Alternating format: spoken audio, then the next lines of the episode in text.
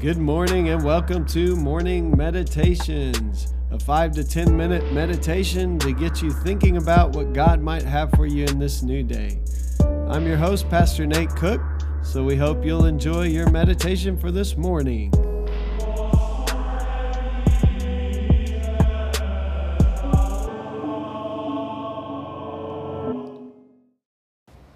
Hey, this is Pastor Nate, and this is your morning meditation for Saturday, November 23rd, 2019. Happy birthday to my oldest son today. Today, Nathan is 21. So, today we're going to read a short passage from Luke chapter 18 and just three verses today. I love the simplicity of these verses, and I love um, that Jesus takes things and puts them in such easy ways for us to, to hear and to understand. People were also bringing babies to Jesus for him to place his hands on them. When the disciples saw this, they rebuked them. But Jesus called the little children to him and said, Let the little children come to me and do not hinder them, for the kingdom of God belongs to such as these. Truly I tell you, anyone who will not receive the kingdom of God like a little child will never enter it. That's Luke 18, verses 15 through 17. I had the privilege yesterday of going to watch the new uh, Mr. Rogers movie a beautiful day in the neighborhood, and it's a little bit different than what I expected. But I also got to watch the documentary of Mr. Rogers not too long ago. And one of the things that I noticed about uh, the Mr. Rogers documentary and about this movie is that one of the things that Mr. Rogers was able to do was to see the world through the eyes of a child. And this is one of the things that Jesus calls us to do. Uh, it's interesting to me that Mr. Rogers was an ordained minister. And so uh, at my church, we've been doing this whole series on Won't You Be My Neighbor and looking at ways that we can be neighbors to those around us and kind of understanding uh, this idea of seeing the world uh, in a little different light, maybe through the eyes of a child one of the things that I notice in Jesus is that Jesus um, definitely kind of overturns some of the expected social norms of the day. Now, in our day, children probably have a higher place in the home. I know they do, a priority. Uh, many parents will chase their children around to their football games or t ball games or soccer games uh, children sometimes kind of dictate the family schedule. But this is an era where there was definitely a hierarchy of the, the oldest people were expected to be those who were wise and you would listen to their wisdom. And then, you know, parents and children were kind of seen and not heard, if you will. And so the place of the child in the society was probably much uh, smaller than than the place of a child in our society. And yet Jesus kind of turns it all upside down and says, uh, "Don't don't hinder these people. Don't hinder the children from coming to me." It would not be probably typical that a rabbi would take a lot of time for little babies. It says here even and children but it says, Don't hinder these children, because the kingdom of God belongs to such as these.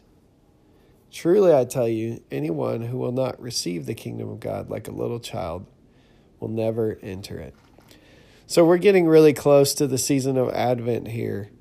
And one of the things that we all love about the season of Advent and the expectation of Christmas is to see just the uh, belief of children especially when we begin to talk about Santa Claus and making their lists and waiting for Santa Claus. I know as an uncle, my little nephews, uh, they love to to get ready for Santa Claus, and just the sheer uh, joy and belief and hope that we see in children's uh, eyes and their ability uh, to trust and their ability to put their faith in something. Uh, they put their faith in parents, they put their faith in um, others. Sometimes we have to teach them not to uh, walk off with strangers. Uh, but but children have this inherent ability to believe and to trust, um, partly probably because they haven't seen as many things in this world. They haven't experienced some of the heartache uh, that us older adults begin to kind of close ourselves off to people and to not trust. And so, what Jesus, I think, is saying to us here is the, the quality of, of a child is, is one that doesn't worry about where is lunch going to come from. Now, I know your children may ask you, um, what's for dinner? But they always assume something will be for dinner. I don't think they're generally, uh, my children were never thinking about how are we going to pay for dinner? Uh, where's the money going to come from? Are we going to have enough money to buy dinner? It was just more of a, a question of what is being made for dinner. So children inherently kind of are, are less anxious. They worry less. Um, they tend to trust that things will happen. Uh, they trust their parents pretty readily, and they will trust others, like I said, sometimes more than we would like for them to. And so I think what Jesus is getting at is if you can just receive what I want to give to you. Now, as adults, we always think we have to earn it or we have to somehow how make it happen. Uh, but there's this openness, this receiving, and this belief that our children have. Um, that Jesus says, until you have that, you can't really enter into the kingdom of heaven. I'm a scientist. First and foremost, I was a scientist before I was a preacher. And so I always have questions and questions upon questions. And one of the things that I've had to learn in my spiritual walk is just to trust God, is to be able to not have to have every answer because, spoiler alert, we will never have all the answers. Um, about God. God is bigger than our comprehension. So I would encourage you during this time, especially as we get close to Advent, to take some moments and think what it might be like to really receive Christ as a little child. To drop some of the anxiety and the worry and the cares and just believe that Christ is enough for you on this day to believe in God's mercy and God's grace for you, God's love for you, that God loves you just the way you are, to steal a quote from Mr. Rogers, uh, that God loves you just the way He's created you to be.